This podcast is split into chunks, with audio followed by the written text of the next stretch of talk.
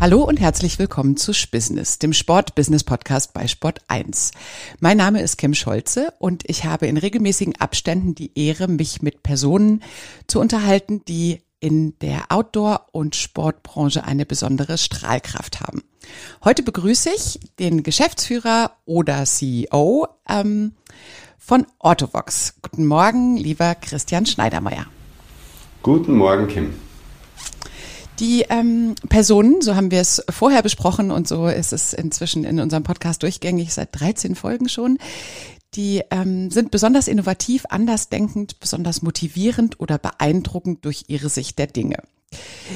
Ich würde dich bitten, lieber Christian, stell dich als Person doch mal vor. Warum glaubst du, habe ich dich eingeladen? Und äh, stell doch mal die Firma vor, für die du arbeitest, damit unsere Zuhörer wissen, worüber wir heute sprechen werden. Ja, das frage ich mich auch, warum du mich eingeladen hast, weil ähm, ich, ich sehe mich nicht so besonders, wie du die, jetzt das gerade beschrieben hast. Ähm, ich bin am Tegernsee aufgewachsen, in Bad Wiessee. Ich bin dann äh, auf das Gymnasium Tegernsee zur Schule gegangen und das ist vielleicht ganz interessant für den einen oder anderen. Ich bin da jeden Morgen mit dem Schiff über den See gefahren in die Schule und wieder zurück. Ach, und äh, im Winter gab es dann immer ähm, Streitereien, weil dann, wenn der See zugefroren war, dann mussten wir Schifffahrer mit dem Bus um den See herumfahren und das war immer nicht so angenehm. Ähm, aber vom Gymnasium Tegernsee bin ich dann an die Universität Bayreuth und habe dort äh, Sportökonomie studiert, einer der früheren Jahrgänge äh, und bin dann in die Arbeitswelt eingestiegen, ähm, zunächst mal über meine Diplomarbeit, die ich gemacht habe bei der Firma Goa Bikeware. Da habe ich eine Marktanalyse gemacht zum Kaufverhalten bei der Radsportbekleidung. Fand ich auch sehr spannend und interessant und da hätte ich auch weiter arbeiten können, aber ähm, mein Traum war schon immer, dass ich irgendetwas mit Leistungssport zu tun habe. Deswegen habe ich auch Sportökonomie Ökonomie studiert, auch wenn ich selber ähm, zwar Sportler bin und Bergsportler, aber nicht extrem, sondern eigentlich ganz normal und gemütlich. Ähm, das ist auch das, was mich so ein bisschen auszeichnet, die Gemütlichkeit. Ähm, aber ich wollte irgendwie was mit dem Leistungssport zu tun haben. Und ähm, damals hat ein guter Freund von mir am Olympiastützpunkt Tauberbischofsheim gearbeitet. Für den einen oder anderen ist es noch bekannt als das Fechtzentrum mhm. in Deutschland. Medaillenschmiede in den 80ern und 90ern, ähm, unzählige olympische und Weltmeistermedaillen. Und da konnte ich dann in der Marketingabteilung anfangen ähm, und ähm, dabei unterstützen, die deutschen Fechter zu vermarkten. Ich habe da. Das wusste ich gar nicht, dass du das gemacht hast. Selbst. Ich habe dann unter anderem mit der Sabine Bau zusammengearbeitet, eine von den drei ähm, Medaillengewinnerinnen in Seoul, damals, als die ersten drei Plätze nach Deutschland gingen. Und habe äh, Fecht-Weltcups veranstaltet ähm, und das war eine schöne Zeit. Danach habe ich äh, Beachvolleyball-Turniere veranstaltet, ein Masters in Würzburg zum Beispiel, als das Beachvolleyball noch nicht so ähm, präsent war es war dann eher schwierige Zeiten noch. Und dann bin ich wieder zurück äh, in meine Heimat, an die Berge, die mir sehr gefehlt haben. Habe dann einen Job angenommen ähm, in Rosenheim, Vermarktung von Sportböden. Ähm, aber das war auch nicht so wirklich das, was mich von, von innen heraus angetrieben hat. Und dann habe ich eine Anzeige ähm, entdeckt, damals noch in der Süddeutschen Zeitung. Da hat man noch Stellenanzeigen über die Zeitung lanciert. Wir befinden uns tatsächlich, hast du eben gesagt, äh, rund um die 2000er-Wende, weil du schon ähm, so lange bei Autobox bist. Also erzähl weiter. Aber die, deswegen die Süddeutsche Zeitung, weil ähm, da natürlich noch alles ein bisschen anders war. Ne? Genau, ich bin jetzt tatsächlich unglaubliche 20 Jahre schon bei der Firma Autobox. Und damals äh, war die eben die Ausschreibung, stell dir vor, du gehst in die Arbeit und hast Spaß dabei. Und ähm, dann habe ich gesehen, Autofox kannte ich, äh, die machen LVS-Geräte. Ähm, und dann habe ich aber auch entdeckt, dass die auch noch Bekleidung machen. Und dann habe ich mir gedacht, wow, das ist doch genau das Richtige für mich. Und ähm, Ich Habe ich mich beworben? mal ganz kurz, Ja. weil wir vielleicht Hörer haben, die LVS-Geräte nicht zuordnen können. Das ist die Schutzausrüstung für die Berge. Vielleicht beschreibst du noch mal ganz kurz, was du meinst, wenn du sagst LVS-Geräte und all das, was dazu gehört. LVS-Gerät ist der Fachausdruck für den landläufigen Begriff Lawinenpiepser, der äh, gern verwendet wird, aber es geht bei den, und viele sagen auch äh, Lawinengeräte oder Lawinensuchgeräte, aber wir suchen keine Lawinen, sondern wir suchen Lawinenverschüttete und deswegen ist die Abkürzung LVS-Gerät eigentlich das Richtige. Danke. Ja, und dann habe ich mich da beworben und bin dort gelandet. Ähm, zunächst mal im Export und habe dann da viele verschiedene Stationen durchlaufen und jetzt bin ich immer noch da. Da, da, das ist jetzt eine, eine gute Abrundung von all dem. Und ich habe, ähm, als wir uns vorher besprochen haben, habe ich ja tatsächlich gedacht, erstens, dass du viel weniger lang da bist, dass ähm, die verschiedenen Stationen, die wusste ich schon, aber ich wusste nicht, dass das über so eine lange Zeit ist. Was ja besonders spannend ist an, für mich als ähm, ja, Branchenbestandteil seit so vielen Jahren, Autovox war schon immer für ähm, Schutz der Menschen in den Bergen eine Referenz, aber ich habe gedacht, dass ähm, ihr erst seit circa fünf oder sechs Jahren Bekleidung macht. Und da hast du mich aber im Vorgespräch korrigiert. Erzähl mal. Ja, das ist ja schön, dass du uns äh, wahrnimmst, dass wir eine Firma sind, die sich um den Schutz der Menschen bemüht. Das ist ja auch der Ursprung der Firma. Vor äh, 40 Jahren ist die Firma auch entstanden über das erste LVS-Gerät.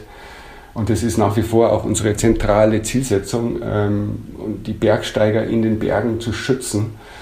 Ähm, und das funktioniert natürlich über solche technischen Geräte wie LVS-Gerät, aber es funktioniert äh, und ist auch notwendig über andere Produkte, wie zum Beispiel Bekleidung. Die hat ja auch einen großen Schutzfaktor.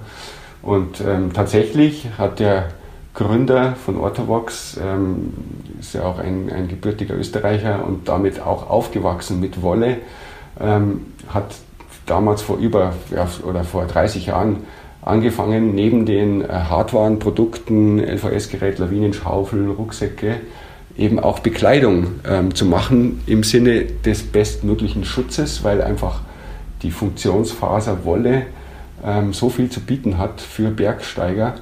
Und so hat es angefangen, dass Orthovox ähm, damals noch die schwere Walkwolle ähm, verarbeitet hat zu Jacken und Pullover. Und dann kamen ähm, Unterwäscheteile aus Merino-Wolle, lange bevor ein, äh, neuseeländisch, eine neuseeländische Firma auf den Markt gekommen ist, hat Orthovox schon Merino-Unterwäsche ähm, vertrieben und hat da den, die Ochsentour gemacht, weil damals in der Zeit war ähm, die Kunstfaser so hoch angesehen und die Leute konnten sich gar nicht vorstellen, dass äh, Wolle so gut funktioniert und so angenehm zu tragen ist. Und da mussten wir damals, äh, auch die Leute, bevor ich gekommen bin, äh, schon große Überzeugungsarbeit leisten, dass das eigentlich das viel bessere Produkt ist. Und so ist es äh, eben rauf und runter gegangen. Das war immer so ein Nebenprodukt im Grunde. Es ging immer in erster Linie um die Hardware. Und dann eigentlich erst vor ja, gut zehn Jahren hat sich das so entwickelt, dass wir mehr und mehr in den Bekleidungsbereich äh, hinübergewandert sind. Und vielleicht können wir ähm, das als zweiten Teil unseres Podcasts sehen, dass du uns nochmal so ein bisschen die, die verschiedenen ähm, Produktbereiche von Autovox näher bringst, weil es da auch viele interessant, interessante Bestandteile gibt. Was ich aber gerne vorweg schieben würde, wäre deine Sicht als Christian und auch die Sicht von Autovox auf den Markt. Wir befinden uns im März 2021. Wir haben im Vorfeld darüber gesprochen, wer wie viel zu tun hat und was jetzt eigentlich gerade ähm, Stand der Dinge ist. Ich glaube, ich tue mir nach wie vor schwer, das war schon im Herbst so, über Gewinner und Verlierer in irgendeiner Form zu sprechen. Das finde ich ein bisschen schwierig in den Zeiten, aber vielleicht kannst du uns aus deiner Sicht und ähm, auch für Autovox mal so ein bisschen einordnen, was jetzt eigentlich den Winter über passiert ist. Was siehst du ähm, als Rückblick und vielleicht auch schon so ein bisschen einen kleinen Ausblick aus deiner Sicht der, der Dinge? Ja, also ich persönlich bin wirklich jeden Tag dankbar, in der Branche arbeiten zu dürfen, in der wir arbeiten, weil wir tatsächlich zu den Gewinnern zählen aktuell. Ähm, es ist so, dass die Leute ähm, gemerkt haben, wie wichtig die Natur ist, wie wichtig das Erlebnis der Natur ist und dazu brauchen sie entsprechende Produkte, die sie bei uns finden und deswegen ähm, haben wir gerade im Moment äh, genug zu tun.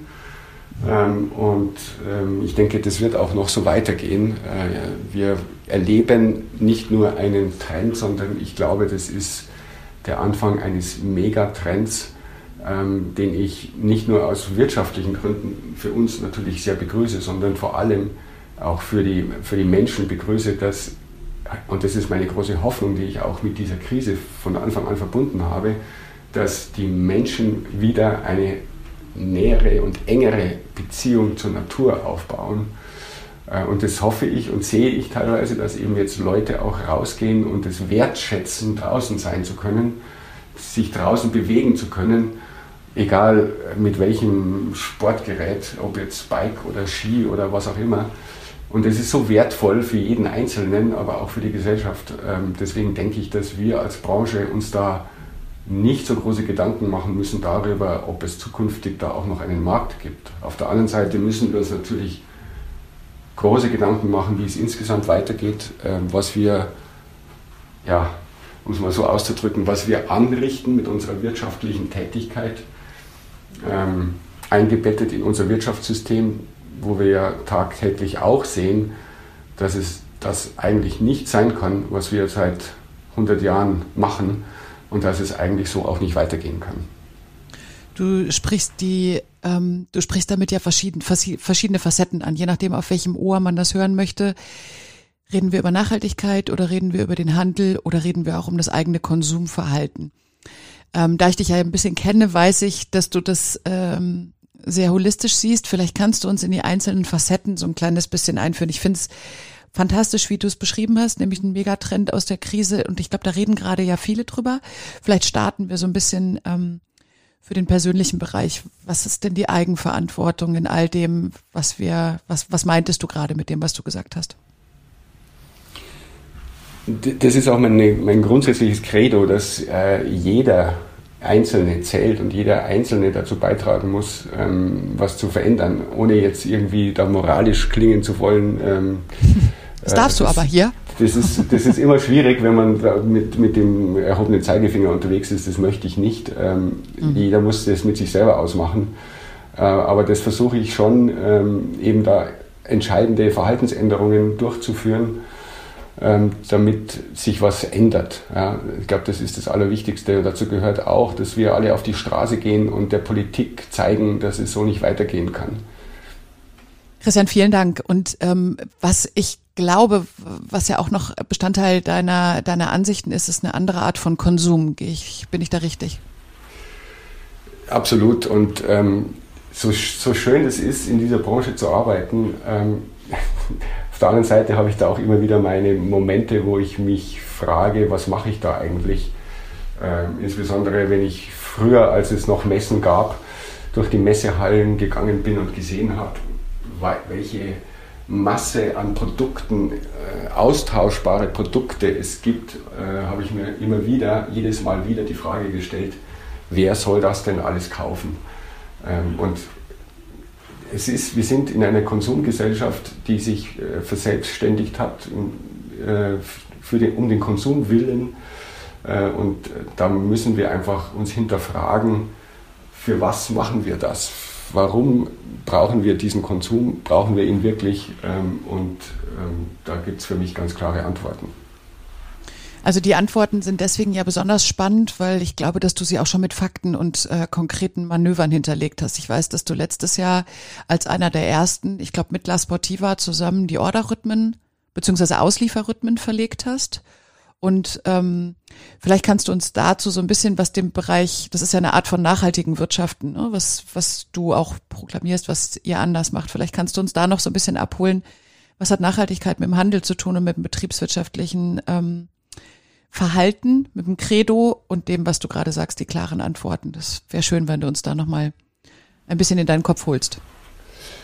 Ja, also das, was du angesprochen hast, das ist ja nur so ein, eigentlich so ein kleiner Baustein oder ein, ein, kleiner Versuch, da die Räder wieder in die richtige Richtung zu drehen, weil das ist für mich auch so ein Beispiel für die Entfremdung des Menschen von der Natur und was wir in der Branche machen. Es ist doch eigentlich Wahnsinn, ähm, im Juli, August äh, warme Daunenjacken für den Winter auszuliefern und in die Läden zu hängen äh, völlig losgelöst von dem tatsächlichen Bedarf, der durch das Wetter draußen entsteht. Oder andersrum im Januar ähm, Badehosen und kurze Hosen und so weiter. Also diese, diese Verschiebung des ähm, Geschäftsrhythmus von, vom Wetter, vom Klima, das kann auf die lange Sicht nicht gut gehen. Und ähm, deswegen haben wir die Situation äh, um Corona genutzt, um einfach mal unsere Lieferzeiten einen Monat nach hinten zu drehen, äh, um hoffentlich gemeinsam mit dem Fachhandel da was zu bewirken, dass wir das wieder näher zusammenbringen, dass ähm, der Bedarf näher mit dem Angebot wieder zusammenpasst. Denn was passiert, wenn frühzeitig Ware im Handel vorhanden ist, äh, dann geht dann frühzeitig der Ausverkauf los, äh, die Preise purzeln, ähm, Deckungsbeiträge können nicht mehr erwirtschaftet werden. Im Grunde schadet das jeden einzelnen Marktteilnehmer und ähm, da müssen wir als Branche gemeinsam versuchen, äh, da den richtigen Weg zu finden. Gibt es jetzt schon Erfahrungen aus den letzten Monaten mit dem, mit dem ersten Wechsel der Auslieferzeiten?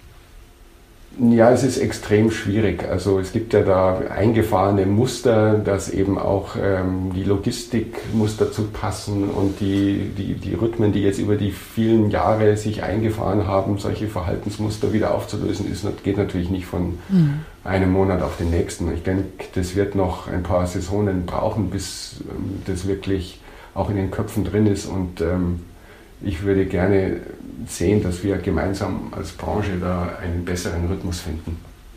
Hast du Rückmeldungen von anderen Marken dazu bekommen?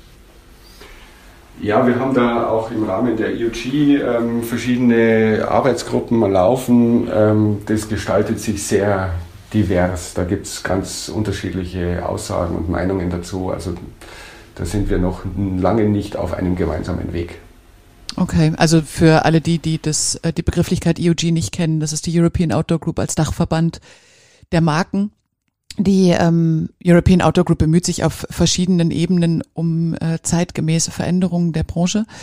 Was ja auch sehr spannend ist, wenn man da jetzt ein kleines bisschen mal ähm, den anderen Christian fragt, nämlich der, der für Systemwechsel steht, der genau durch solche Maßnahmen auch auf verschiedenen Verbänden und auf Verbandsebenen ähm, Verantwortung übernimmt. Da bist du sehr sichtbar für mich, aber das liegt natürlich daran, dass es dann auch die Gremien sind, bei denen ich zum Teil auch mit durfte und mit darf. Kannst du uns ein bisschen mal ähm, beschreiben? Du hast im Vorgespräch gesagt, Corona ist endlich ein Antrieb für eine veränderte Sichtweise und auch für einen Systemwechsel. Was meinst du damit? Was möchtest du, was möchtest du in den, Mon in den folgenden Monaten sehen? Äh, in den folgenden Monaten, ja nicht nur in den folgenden Monaten, sondern hoffentlich auch zukünftig, ähm, dass sich unsere Gesellschaft eben bewusst wird, äh, was wir mit diesem ähm, überbordenden Konsum alles anrichten äh, und dass es grundsätzlich darum geht, immer größer, schneller, weiter, ähm, dass das einfach an die Wand fährt und Extreme, egal in welcher Richtung, Extreme sind nie gut. Und Einfalt ist nicht gut. Vielfalt. Wir brauchen Vielfalt. Und das ist für mich auch so ein Stichwort für, für das Thema Fachhandel. Ähm, ich habe kein Interesse, in einer Welt zu leben, in der es nur noch zwei, drei große ähm, Internetplattformen gibt äh, und sämtliche Waren darüber verfügbar sind. Ähm, sondern es geht um die Vielfalt, äh, um die Regionalität. Ich möchte gerne auch zukünftig den spezialisierten Fachhandel in den Städten und äh, auf dem Land sehen. Und deswegen unterstützen wir auch ähm, unsere Händler äh, dahingehend, einerseits, dass wir die großen Plattformen nicht beliefern. Also wir sind nicht Teil von äh, Amazon und Zalando und vergleichbaren. Das ist nicht unsere Zielsetzung. Ähm, und auf der anderen Seite haben wir ähm, letztes Jahr erst als eine der letzten Marken, habe ich so das Gefühl, äh, unseren eigenen Online-Shop äh, online geschaltet. Ähm, und auch hier haben wir während der Krise und auch jetzt nach wie vor seit, seit Beginn des Shops ähm, die Möglichkeit eingeräumt, dass die Kunden, die bei uns einkaufen, ähm, auch über das Tool Support Your Local Dealer einen Prozentbeitrag, äh, zu Beginn waren es 25 Prozent, jetzt sind es noch 10 Prozent des Umsatzes an den lokalen Händler abgegeben werden. Und da würde ich mir wünschen, dass wir es gemeinsam schaffen, dass es eine vielfältige Handelslandschaft auch in Zukunft geben wird. Mm, das ist eine tolle Initiative gewesen, bei der ähm, das ja auch viel Furore gemacht hat. Kannst du so ein bisschen die Zahlen, Daten, Fakten teilen, wie oft das genutzt wurde von den Verbrauchern? Äh, da bin ich jetzt nicht vorbereitet, das kann ich dir jetzt aus dem Stegreif leider nicht sagen. Ähm, es ist bemerkbar auf alle Fälle, ähm, aber es könnte durchaus auch noch mehr sein. Weil das ist ja so ein bisschen die Frage, wie viel Systemumstellung und auch gerade in Bezug auf Nachhaltigkeit verträgt denn, verträgt denn das System schon, wenn der Konsument noch nicht bereit ist? Da hast du auch eine ganz spezielle Sicht der Dinge auf die, ähm, auf die Verantwortung, die die Marken haben, ne, die ähm, Verbraucher in dem Sinne zu schulen. Magst du das noch ein bisschen teilen? Was ihr da als Orthovox macht? Ja, also wir versuchen natürlich auch das, was wir machen, mittlerweile zu kommunizieren. Das, da waren wir in der Vergangenheit nicht so gut. Ähm, ich denke, wir haben einfach Dinge schon seit längerem äh, richtig gemacht, aber wir haben nie drüber gesprochen und das gehört leider einfach dazu, dass man das auch machen muss ähm, und die Leute darüber informiert, ähm, wo die Produkte herkommen äh, und zum Beispiel eben das Thema Fairware Foundation, wo wir jetzt äh, im dritten Jahr in Folge den Leader-Status bekommen haben. Ähm, Kannst du kurz ausholen, was das bedeutet? Ähm, Fairware Foundation ist eine Non-Profit-Organisation, die sich darum kümmert, äh, um die Verhältnisse in der Textilindustrie, äh, wo es darum geht, auch über Audits vor Ort eben festzustellen, dass die verschiedenen Rahmenbedingungen, die eingefordert werden, dass die auch eingehalten werden, Arbeitsbedingungen, Recht auf Versammlungsfreiheit, Bezahlung und so weiter.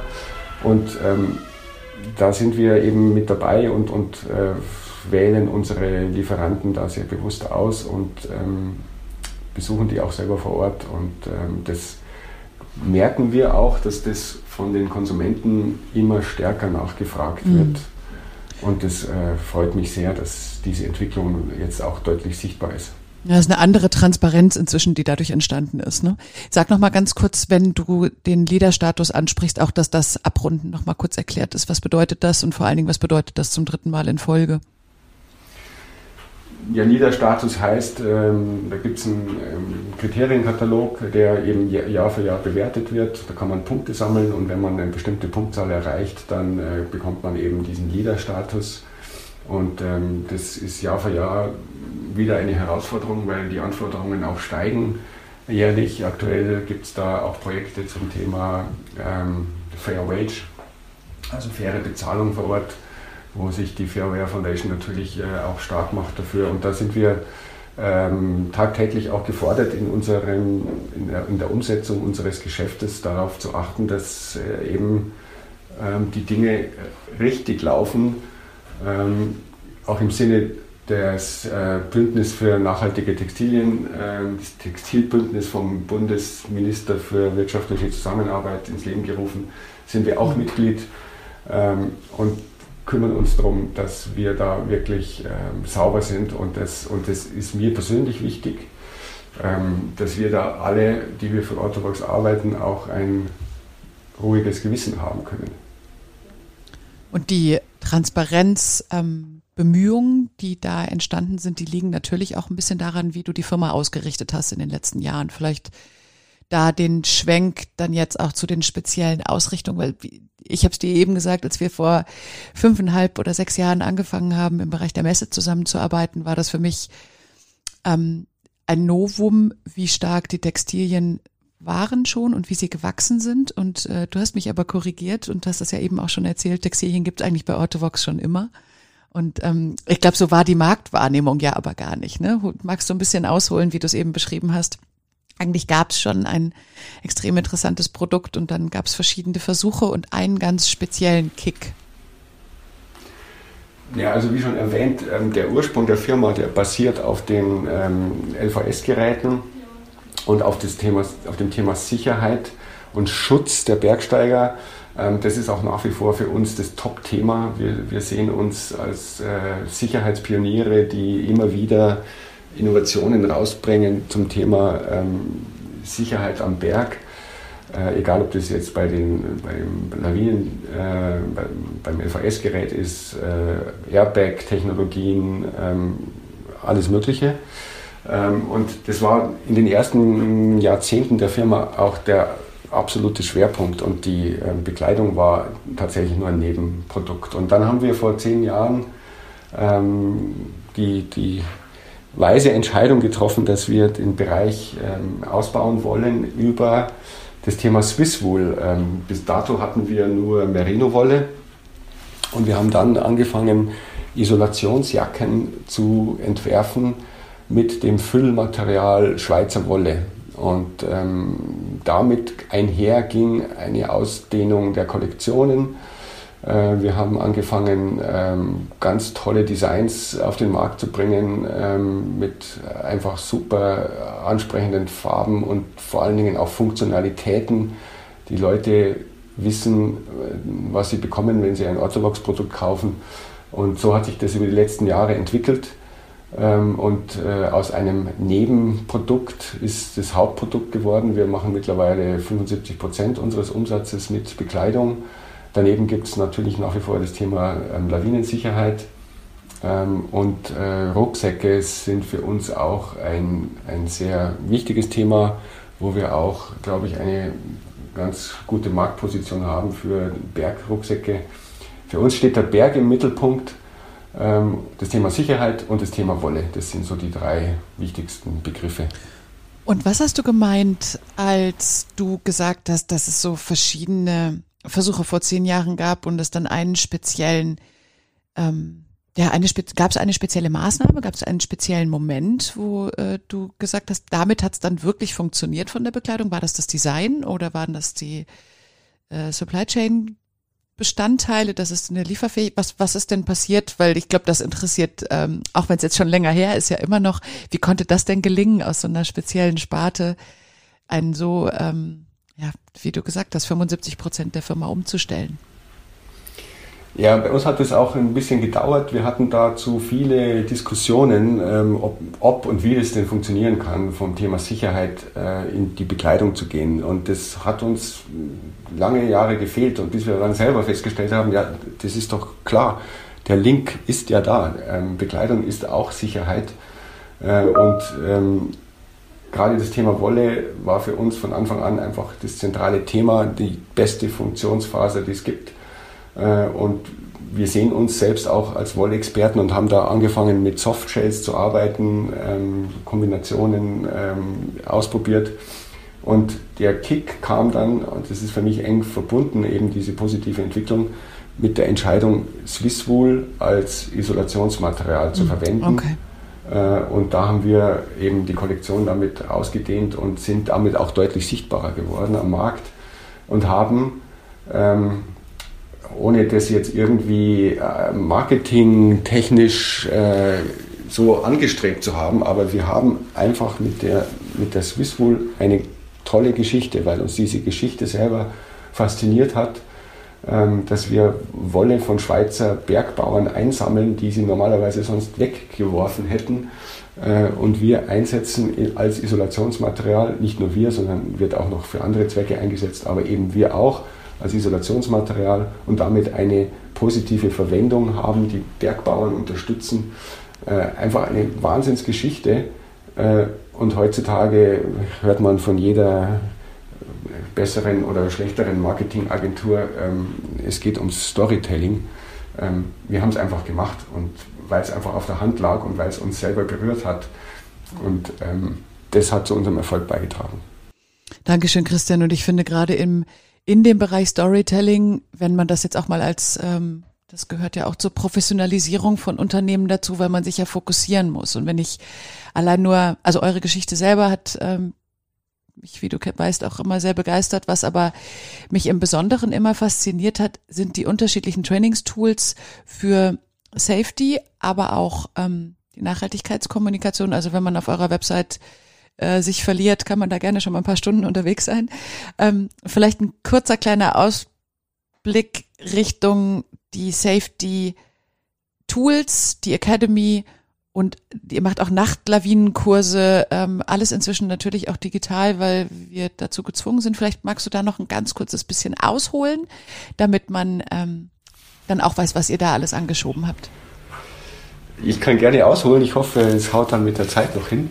Ähm, also das ist auch eine schöne Geschichte, weil das war dann auch ein Thema, was ich entdeckt habe, als ich dann vor 20 Jahren angefangen habe, für Orthodox zu arbeiten, dass es eben nicht nur darum geht, Produkte zu verkaufen, sondern es geht darum, die Leute ähm, zu informieren, sie äh, anzuleiten, wie sie sich draußen im Gelände verhalten müssen, um ihre Gefahr zu reduzieren. Denn ähm, jedes Produkt kann nur einen Beitrag leisten zu mehr Sicherheit. Der, der größte Beitrag zur Sicherheit ist der Faktor Mensch. Und ich habe damals entdeckt, äh, dass Orthovox damals auch schon ähm, Lawinenseminare selber veranstaltet hat. Und das war auch so. So lange schon her. Das ist ja, ja Das war auch so ein, so ein Nebenprodukt. Äh, da, da, wurden halt mal zwei, drei Seminare pro Jahr irgendwie veranstaltet. Und da habe ich dann auch angefangen und gesagt, Mensch, das ähm, ist doch so eine tolle Idee, äh, Lawinenseminare zu machen. Damit, das müsste man doch viel größer machen. Das müsste man doch ähm, ausbauen, ausdehnen. Und dann habe ich angefangen, die Lawinenseminare auch selber durchzuführen. Bin da mit äh, Thomas Hafenmeier, Bergführer, äh, äh, das ein oder andere Lawinenseminar selber da mit den Kunden auf den Berg gewandert und habe einiges erlebt äh, dabei. Ähm, und ja, und seitdem gibt es eigentlich das Thema, dass wir uns darum kümmern, äh, um das Thema Prävention. Und das hat sich über die letzten Jahre eben genauso entwickelt wie die ganze Firma. Wir haben die Safety Academy gegründet um das Thema Lawinenseminare auf ein höheres Niveau zu bringen, nämlich nicht mehr selber veranstaltend, sondern über Partner, ähm, professionelle Bergschulen, die wir anbinden, die wir unterstützen, die wir über unsere Homepage da eben vermitteln. Äh, das Thema Safety Academy äh, und das haben wir dann eben auch äh, digitalisiert, indem wir die Lehrinhalte aufbereitet haben. Wie du sagst, gibt stundenlanges Material auf unserer Homepage was man mal durchgehen kann, wenn ähm, mal wieder irgendeine Ausgangssperre herrscht, kann man sich vor den Computer hocken und das mal durchgehen und lernen, worum es eigentlich geht, wenn man draußen unterwegs ist. Und das ist auch so eine, eine kleine Sorge, die ich habe, dass äh, jetzt durch den Trend äh, alle gehen raus und laufen irgendwo durch die Gegend. Ähm, das ist, birgt natürlich auch Gefahr, zum einen für das eigene ähm, Leben, aber auch für das Leben draußen in der Natur. Äh, und da möchte ich auch dazu aufrufen, dass ähm, nicht jeder überall rumläuft, sondern sich wirklich bewusst macht, wo gehe ich denn hin? Gibt es Schutzzonen, ähm, wo ich nicht gehen darf? Ähm, ich muss mich informieren im Vorfeld, wie ist die Lawinenlage? Ähm, denn jede Schutzausrüstung ist keine Garantie dafür, dass man lebend wieder zurückkommt. Ähm, dafür hat man selber die Verantwortung. Äh, dazu gehört, dass man die Ausrüstung äh, entsprechend überprüft, aber eben auch sich vorher informiert. Denn ähm, jedes Produkt ist keine Lebensversicherung. Das muss man, dafür muss man schon selber sorgen. Super wichtig, weil es natürlich gerade auch dazu einlädt, dass man in dem Individualbereich sich das traut, aber ohne die entsprechende Ausrüstung und Bildung darf man sich da äh, auf keinen Fall irgendwo hinwagen. Deswegen danke für diesen Aufruf. Wenn äh, du bereit bist, würde ich sehr, sehr gerne in einen etwas persönlicheren Bereich gehen, der natürlich immer eng ähm, mit deinen beruflichen oder mit den beruflichen Stationen meiner Gäste zu tun hat. Ähm, ich würde gerne unser äh, kurzes Frage- und Antwortspiel starten. Das läuft unter dem Titel Wie konnte mir das passieren? Im Positiven wie im Negativen und würde einfach mal starten, wenn du bereit bist, lieber Christian. Jetzt geht's uns Eingemachte, oder? Aber ich bin mal gespannt. Dann leg mal los. Ob du auch das teilst, was ich weiß. okay, dann bin ich gespannt, was du weißt. Lieber Christian, dein peinlichster Business-Moment. Oh je, das geht ja schon gut los. Ähm, ja, schwierig, diese, diese Skalierungen, denn da gibt es mit Sicherheit äh, mehrere Auftritte, Auftritte, die man da äh, benennen kann. Aber ähm, was mir tatsächlich immer noch im Kopf ist, ähm, was mir wirklich peinlich ist, ähm, was jetzt nicht so die große Wirkung hatte, aber was mich immer noch beschäftigt teilweise.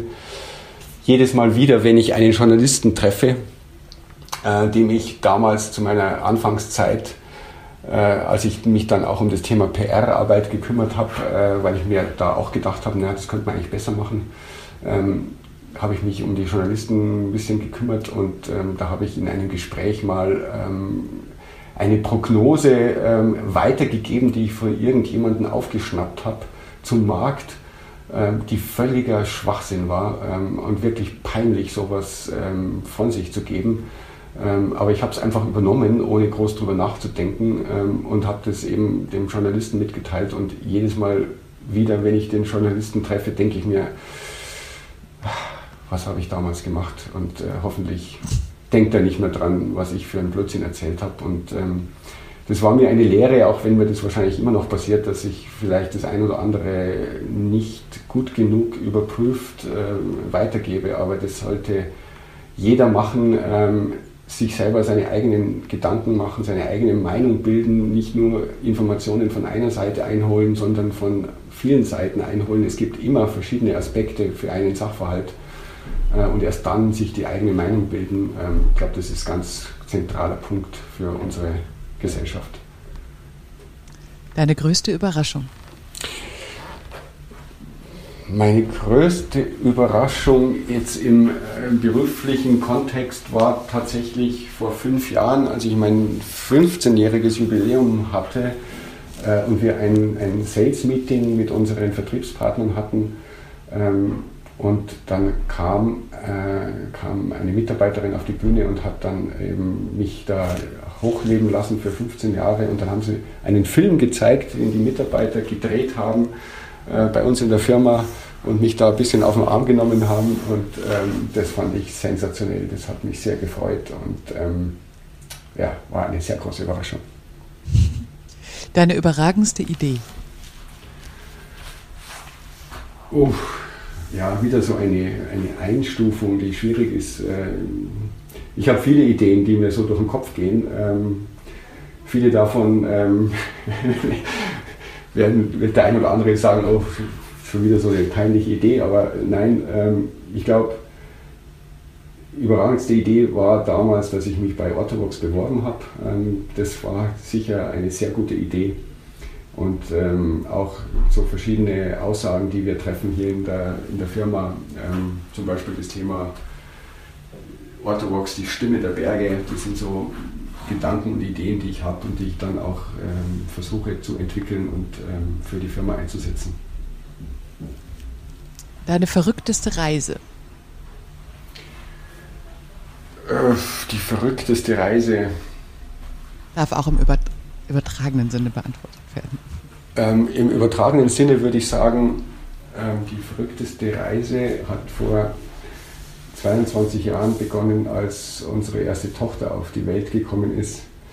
Ähm, ich habe zwei Töchter und ähm, das ist eine absolut spannende und verrückte Reise, die immer neue Wendungen ähm, beinhaltet. Äh, Gerade aktuell äh, habe ich sehr gute und viele Diskussionen mit meiner älteren Tochter zum Thema Rassismus, Feminismus, äh, wie sich unsere Gesellschaft verändern muss. Ähm, das genieße ich sehr, ähm, dass da eine andere Denkweise nachwächst. Und diese Reise, die geht hoffentlich noch lange weiter. Schön. Dein bester Deal? Mein bester Deal, ähm, da erinnere ich mich an eine Reise in die USA zur Messe und auf dem Rückflug hab, musste ich umsteigen. Ich glaube, das war in, in Denver am, am, Flughafen. Dann bin ich zufällig dem Bernd Kuhlmann äh, über den Weg gelaufen, ähm, dem ehemaligen Geschäftsführer von Deuter. Und da habe ich ihm die Information gegeben, Mensch Bernd, ähm, unsere Firma ist zu verkaufen. Unser Gründer und äh, Geschäftsführer, der geht auf die 70 zu, der will die Firma verkaufen. Ähm, das wäre doch was für Deuter, für euch. Und so sind wir ins Gespräch gekommen und ähm, es hat dann noch äh, zwei oder drei Jahre gedauert, bis der Deal dann tatsächlich über die Bühne gegangen ist. Und so sind wir seit ähm, jetzt zehn Jahren Bestandteil der Schwanstabilo Outdoor Gruppe und ähm, da bin ich sehr froh darüber, dass wir Teil eines familiengeführten Unternehmens sind. Dein Beitrag, die Welt ein kleines bisschen besser zu machen. Ja, wie, wie, schon gesagt, also ich sehe äh, das wirklich so, wie das auch der Dalai Lama schon mal gesagt hat, dass jeder Einzelne zählt und jede einzelne kleine Tat ähm, führt zum Ganzen. Ähm, und für mich auch ein ganz zentrales Thema ist äh, das Thema Landwirtschaft. Da muss sich was verändern, äh, wenn wir an die globalen Auswirkungen denken. Und dazu gehört der Fleischkonsum. Ähm, und ähm, das war übrigens auch eine sehr gute Idee, die ich hatte, dass wir bei uns in der Firma ähm, eine Kantine eingerichtet haben, wo wir ähm, wirklich tagtäglich frisches Essen kochen aus Zutaten, äh, 100% Bio aus der Region mit Herkunftsnachweis. Und ich habe gesagt, ähm, einmal die Woche gibt es Fleisch und nicht mehr. Und das ist für mich so ein Beispiel dafür, was man verändern kann, ohne dass es weh tut. Äh, Im Gegenteil, es schmeckt wahnsinnig toll äh, mit verschiedensten Gemüsegerichten äh, tagtäglich sich zu ernähren. Ähm, ist nicht, schmeckt nicht nur super, sondern ist auch gesünder als tagtäglich Fleisch zu essen. Ähm, und das ist ein kleiner Beitrag. Deine verlässlichste Quelle?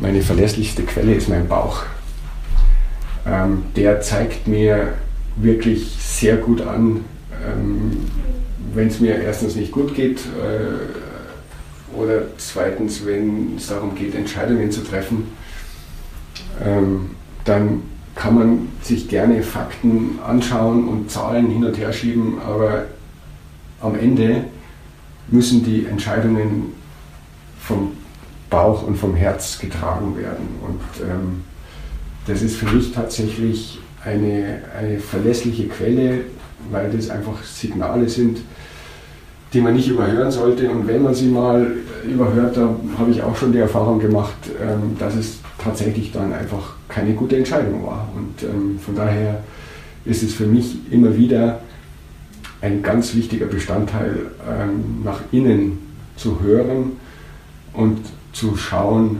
passt es so. Dankeschön. Ähm, ich könnte dir noch tausend Fragen stellen. Wir kommen jetzt Richtung Ende leider. Kannst du ein Buch, einen Podcast oder einen Film empfehlen, der dich besonders inspiriert hat? Ähm, oder den du mit unseren Zuhörern teilen möchtest? Ja, ähm, Bücher könnte ich viele empfehlen, weil da gibt es äh, wahnsinnig viele interessante Bücher. Ähm, ich versuche auch regelmäßig ähm, mir eins nach dem anderen äh, zu Gemüte zu führen. Ein, ein großes Buch für mich ist äh, das Thema Wohlstand ohne Wachstum von Tim Jackson, aber ähm, ich möchte eigentlich ein anderes Buch angeben, nämlich ähm, ein, ein, Buch mit dem Titel This is not Economy von Christian Felber. Ist kein englisches Buch, sondern ein deutsches Buch vom ähm, Gründer oder Mitbegründer der Gemeinwohlökonomie, in dem er beschreibt, wie wir einer im Grunde falschen oder eigentlich nicht Wissenschaft auf den Leim gegangen sind, nämlich der Betriebswirtschaftslehre ist eigentlich keine wirkliche Wissenschaft. Es geht in unserem kapitalistischen System erstens mal von der falschen Grundlage aus, nämlich vom Homo economicus, den es nicht gibt. Der Mensch ist kein rationales Wesen, der Mensch ist ein soziales Wesen.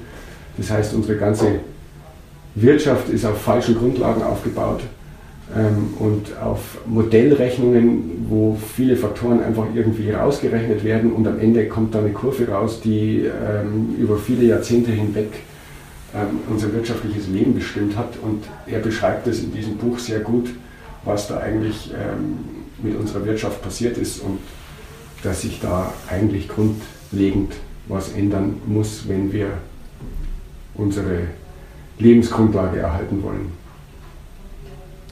Kann ich sehr empfehlen. Mhm, super. Und du, du darfst natürlich so viele Bücher empfehlen, wie du möchtest. Ich glaube, der Reinhard Pascher, ähm, den du ja auch gut kennst, der hat auch äh, nicht aufhören wollen mit Buchempfehlungen, weil das ja genau das ist, was uns auch hoffentlich so viel Inspiration und neue Impulse gibt, wie das, was du jetzt gerade vom Herrn Felber beschrieben hast. Also wenn du möchtest, darfst du dem noch etwas hinzufügen oder auch ähm, noch was an unsere Zuhörer loswerden. Zum Abschluss gibt es noch einen zusätzlichen Appell. Was möchtest du noch teilen? Ähm, Bücher würde ich jetzt nicht mehr, also es gibt ja wahnsinnig viele interessante Bücher zu, äh, zu verschiedensten Themen, Nachhaltigkeit, äh, gesellschaftliche Entwicklungen, Rassismus, Feminismus, da würde ich jetzt auch gerne noch ein paar erwähnen. Aber ähm, was mir wichtig ist, ähm, ein Appell wäre an alle, die zuhören, ähm, bei der nächsten Bundestagswahl ganz klar sich für Klimaschutz zu entscheiden. Da gibt es für mich keine Alternative. Ähm, wir müssen den Klima und nicht nur Klima, sondern auch Artenschutz nach vorne bringen und ähm, deswegen würde ich appellieren, bei der nächsten Bundestagswahl das Kreuz an der richtigen Stelle zu machen. Dankeschön, Christian. Ich, ich habe, ähm, also normalerweise hören wir jetzt auf, wir verabschieden uns, aber was ich tatsächlich gern noch hinterher schieben würde, ist das, was man auf eurer Website findet. Ihr beginnt auch euch proaktiv oder Richtung aktivistisch einzusetzen für Naturreservate. Magst du das nochmal ganz kurz beschreiben? Preserve the Last Wilderness ähm, habt ihr ein Projekt aufgesetzt.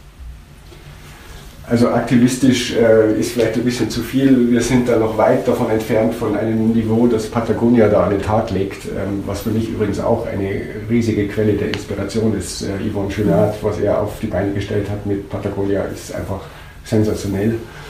Ähm, wir haben einen kleinen Beitrag, nämlich Save the Tarkine. Ähm, Tarkine ist ein Regenwaldgebiet ähm, in Tasmanien. Warum Tasmanien? Wir beziehen unsere Merino-Wolle äh, von tasmanischen Farmern, zu denen wir auch persönliche Beziehungen haben und haben eben in der Zusammenarbeit festgestellt, dass da vor Ort auch ein Thema von vielen unglaublichen Themen stattfindet, die nicht stattfinden dürften auf dieser Welt. Ähm, und zwar die Abholzung des dortigen Regenwaldes, der extrem wichtig ist, nicht nur für die ähm, Atmosphäre dort unten, sondern insgesamt einfach ähm, für unsere Atmosphäre. Und deswegen haben wir das verknüpft mit einer Aktion mit unserem Online-Shop, wo wir dann über den Online-Shop uns beteiligen an der Rettung hoffentlich des Tarkain in Tasmanien. Ja, vielen Dank, Christian. Ähm, alles nur angerissen. Also ich kann unsere Zuhörer nur motivieren, sich ähm, ein bisschen mehr mit den verschiedenen Aktivitäten, Aktionen und Aufrufen von dir und von Autovox zu beschäftigen. Mir hat es wahnsinnig viel Spaß gemacht. Vielen, vielen Dank. Toll, dass wir Zeit haben zusammen und ich freue mich schon auf viele weitere Gespräche mit dir und mit deinem Team. Ähm, mir bleibt nur Dankeschön zu sagen, Christian. Mir auch. Vielen Dank, dass du an mich gedacht hast und ich wünsche dir und allen Zuhörern ähm, viel Zuversicht, dass wir aus dieser aktuellen Lage gestärkt hervorgehen. Dankeschön, Christian. Und auch mein Appell hiermit an unsere Zuhörer. Uns hilft es natürlich für den Podcast, wenn ihr so viel wie möglich liked, teilt auf allen Plattformen, auf denen ihr das hört. Und im Bestfall auch unsere Messages von den tollen Gästen so verbreitet, wie es euch in euren Netzwerken möglich ist, um wirklich was zu verändern. Vielen Dank und auf bald.